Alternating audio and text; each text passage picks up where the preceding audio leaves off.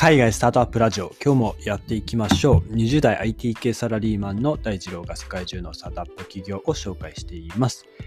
クリスピークリームドーナツ運営のアメリカクリスピークリームがナスダックに再上場というテーマで話していこうと思います。え、2006年にですね、日本にも進出しておりまして、クリスピークリームドーナツ食べたことある方多いんじゃないでしょうか。えっ、ー、と、新宿、渋谷、池袋などでですね、50店舗ぐらい、まあ、店舗を構えていますと。で、えーまあ、ぜひですね、あの画像を見ていただきたいんですけど、あのー、砂糖でコーティングしたかなりツヤのあるドーナツで、えー、それがまあオリジナルグレーズドという、えー、まあドーナツなんですけども、あの、なんて言うんでしょうね、ミスタードーナツの、えー、普通のオールドファッションですかね。うん、あれに近いのが、えっ、と、砂糖でこう、コーティングしてある、こう、テカったあのドーナツ。これが、あの一番の人気商品というか、まあ、売りの商品になっていますと。で、まあ、これが好きなファンがまあ多くいますということで、まあ、人気のチェーン店なんですけども、えっと、この会社ですね、まあ、この度、え近くナスダックに再上場するんですけど、えー、2000年頃にですね2000、2000年初め頃ですね、あの深刻なあの業績不振に陥ったらしいんですね。というのが、会計不正疑惑、不採算点の続出などですね、まあ、数々、えー、まあ、困難がありましたと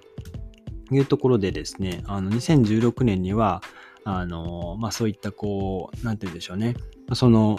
身売りした経験、経緯とかもあるみたいで、まあ、かなりその怪しい会計をしていたっていうところがあったようですね。はい。で、まあ、今回、今回というか、まあ、その当時からまあ5年ぐらいですね、えー、時を経てですね、また再び公開企業になることになった、まあ、クリスピークリームなんですけども、まあ、このクリスピークリームの、あの戦略自体はすごくあの素晴らしいなというか、あの飲食店ならではだなっていうところがあるので、そこは参考にしていただけたらなと、はい、あの思いますと。はい。で、えー、まあ、このクリスピークリームですね、2000年にまず最初ナスダック、まあ、上場したんですけども、あの、翌年にはですね、ニューヨーク証券取引所に、まあ、蔵替えの上場をしたぐらい、まあ、勢いがあった会社なんですね。で、えー、上場してですね、最初の5年はですね、かなり大きく成長したようなんですけど、えー、2000, 年2000年にですね、2.2億ドルだった売上が、えー、2005年にはですね、7.1億ドルまで拡大したというところで、まあ、これがまあニューヨーク証券取引所にまあ上場した当時の出来事ですね。で、まあ、この背景にあるのはですね、まあ、成長の背景にあるのは、まあ、秘伝のレシピがあって、まあ、それを元に作るドーナツがまあ美味しいというだけではないということで、クリスピークリームの、えー、独自の戦略もまあ、えー、功を奏していたというところで、まあ、2つありますと。で、1つ ,1 つ目が、92年、1992年頃から始めたホットドーナツナウというですね、取り組みがあったんですね。これ何をしたかというと、あの、店舗、店舗でですね、ドーナツを焼くんですけども、ドーナツが焼き上がるタイミングで、店頭の看板を赤く点滅させるっていうものだったらしいんですね。うん、これがですね、まあ、視覚的にまあ分かりやすく、まあ、こうドーナツできましたよっていうこう出来たての合図をまあ送るということで、まあ、ユーザー、えーまあ、顧客の購買意欲をかきたてますと。でたまたまそのお店近く通った人もですね、お熱々熱々のドーナツが食べられるぞということで、まあ、ついその衝動買いをしてしまうというところで、あの、まあ、ドーナツの匂いもこうね、あのいい匂いも出しつつ、こう赤い点、赤い看板がですね、まあ、点灯していると、ドーナツ焼き上がったぞというところで、皆さん購入に至るという、まあ、戦略が一つ、ホットドーナツナウという、えー、戦略ですと。で、もう一つがですね、えー、ドーナツメイキングシアターという、まあ、施策があって、まあ、これですね、クリスピークリームが、えー、まあ、ドーナツの製造機が店舗内にあって、まあ、それを、えー、顧客がですね、えー、ドーナツが作られる過程、まあ、製造過程をですね、まあ、見学できるようになっていると。まあ、今では、まあ、かなり、えー、そんなに驚くような戦略ではないですけども、まあ、これをいち早く取り入れた企業として、えー、まあ、成功していたというところで、まあ、この2つですね。まあ、特にそのドーナツ作るその過程は、まあ、1時間を潰すための、まあ、一つのまエンターテインメント的な、えー、要素として、えー、まあ、家族連れ、特にまあお子さん、子供の人気が高くてですね、休日に家族でまあ訪れるきっかけ作りにもまあつながったということで、結構家族連れにも、ね、人気があったと。はい。で、まあその急成長、こういった2つの施策でガンガンこう成長していったクリスピークリームだったんですけど、えまあ先ほどお話した通り2004年にま会計不正疑惑があってあのまあ要はその収益をですねあの正しくない収益をですねまあかさ増ししてるっていうことであの SEC ですね、えー、アメリカの証券取引委員会っていうあのまあ監査とかまあ調査するようなこう会社がいるんですよ。あの不正をしてないかとか。あのこの SEC っていう会社はですねあのネットフリックスとか Hulu であの、えっと、スーツっていうあのリーガルドラマがあるんですけども、ここでですね、SEC って出てくるんですよ。あの、かなりあの敏腕な、えっと、人が出てくるんですけど、あの SEC のそのスタッフというかエージェントが出てきて、あの味方になったり、あの敵になったりして、結構面白いハラハラするようなあのシーンがあったりするんで、あのぜひ SEC どんな感じの仕事をしているのか知りたい方はスーツご覧になってみてください。多分シーズン3か4ぐらいで出てきたかと思います。はい。話脱線しちゃったんですけど、えー、まあ、その当時 SEC からの調査レポートだと、まあ、元その CEO のスコット・ライベングッドさんっていう方がいらっしゃっていて、まあ、この方がですね、あの、まあ、いろんな業、いろんなやり方で業績をごまかしているという指摘があって、決算が近づくたびにですね、あの、要はまあその1年の会社の売上こうでしたよっていう、その、まあ、発表する決算の日っていうのがあるじゃないですか。まあ、その日が近づくたびにですね、あの、卸売業者へですね、あの注文以上の量を売りつけドーナツですね、売りつけて、まあ、決算終了後に返品してもらうっていう、あの、まあ、なんともですね、あの、架空の売り上げを計上していたっていう、あの、本当は売れてないのに売った体で、あの、会社の決算として計上していたということを、まあ、やらかしていたわけですね。うん。まあ、こういったこともあって、あの、なんていうんですかね。まあ、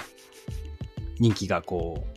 ぐぐっと落ちてきてしまった、それが発覚してしまったというところで、まあそれをですね、まあ、紆余曲折経て、今、5年後、6年後ですかね。はい。今に至るわけですけども、まあ再上場するようになったという、まあ、きっかけとして、えー、今ですね、その新しい戦略として、まあ、ハブスポーク戦略っていうのを、まあ、やってますと。で、これがですね、いわゆるその、旗艦店、フラッグシップの店舗がありますよと。でこれを主要エリア、まあ、人がよく集まる店舗、まあ、例えば渋谷とか新宿とか、そういったところに、まあ、旗艦店を一つ構えますと。で、そこでですね、あの、ドーナツガンガン作れるような、まあ、ドーナツの製造機を何個も何個も置いておくんですよ。うん。で、その主要の、例えば渋谷店が、えー、ドーナツの製造機いっぱい持ってますよと。で、そこからですね、周辺にある、まあ、較的小型なあの販売拠点へ、まあ、配送していくっていうモデルで、まあ、工場をですね、あのまあ、何個か作ってしまうということで、その、まあ、あの枝葉のようにですね、えー、小売店にその旗艦店、渋谷店に作ったドーナツをま配送するっていう、ま、モデルですね。まあ、これを作ったということで、えー、ま工場とか物流拠点を新しく作ることなく、まあ、スムーズにお客さんにまリーチができるという戦略を取りましたと。はい。えーまあ、ここでですね、販売拠点として、まあ、急拡大していったのが、まあ、ドーナツ専用の商品棚のデリバードフレッシュデイリーっていう、まあえーまあ、商品棚、ドーナツ専用の商品棚があるらしいんですが、まあ、これをですね、各地のコンビニとか食品スーパーとか小売店に、まあ、設置する、まあ、ドーナツの棚ですね。はい。あの、セブンとかにもよく、あの、ドーナツを売ってる棚とかあるじゃないですか。ああいう感じでですね、棚を設置するわけですよ。うん。これをすることで、あの、旗艦店でもまあまあドーナツも買えるし、まあ、お近くの、えー、渋谷店の近くの、えー、セブン、ローソン、えー、ファミリーマートとか、まあそういった小売店でも、えー、このクリスピークリームドーナツが買えますよと。まあそういった形で、あの、事業展開、まあ、拡大していったわけですね。で、4月時点でこの設置店舗数がですね、7371箇所ということで、まあ1年前くらいからだいたい3000箇所ぐらい増加してるらしくて、あの、ウォルマートとか、まあそういった店舗でもまあ展開しているらしいですね。はい。まあ日本であんまりセブンイレブンとかコンビニでこのクリスピークリームドーナツ見たことはないと思うので、この戦略自体が、こう、えっと、功を奏しているのは、まあ今のところこうアメリカ国内だけなのかなというあの印象ですね。うん。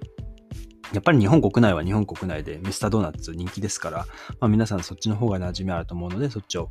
買うんじゃないでしょうか。というところですね。はい。で、えー、あとですね、あのこのクリスピークリームですね、あのドーナツ販売以外にも、あの別の収益源もあって、あの2018年頃にあのクッキーとかアイスクリームをあの製造して販売するあのあの、インソムニアっていう、あの、会社があって、あの、そこのですね、株を、あの、半分ぐらい、まあ、取得してるんですね。ここ、インソムニアっていう会社ですね。ちなみにインソムニアって、あの、不眠症っていう意味なんですけど、あの、クッキーとかアイスクリーム作ってて、夜更かしする、夜更かしです。夜更かしする若者をターゲットに定めて、夜中の3時ぐらいまで注文に対応するらしいんですね。うん、なかなか面白い会社ですよね。うんまあ、こういった会社のまあ株を半分ぐらい持ってですね、あの、ドーナツ以外の、えーまあ、クッキー、アイスクリームを販売している、アメリカ国内で販売しているのかどうかはちょっと定かではないですが、えー、インソムニアからの、まあ、その株を買ったその収益、その株の収益ですね。はい。が、えー、出ているというところですね。で、今現在というよりかは1年前ぐらいですね。2020年、クリスピークリームの売上高が11億ドルぐらい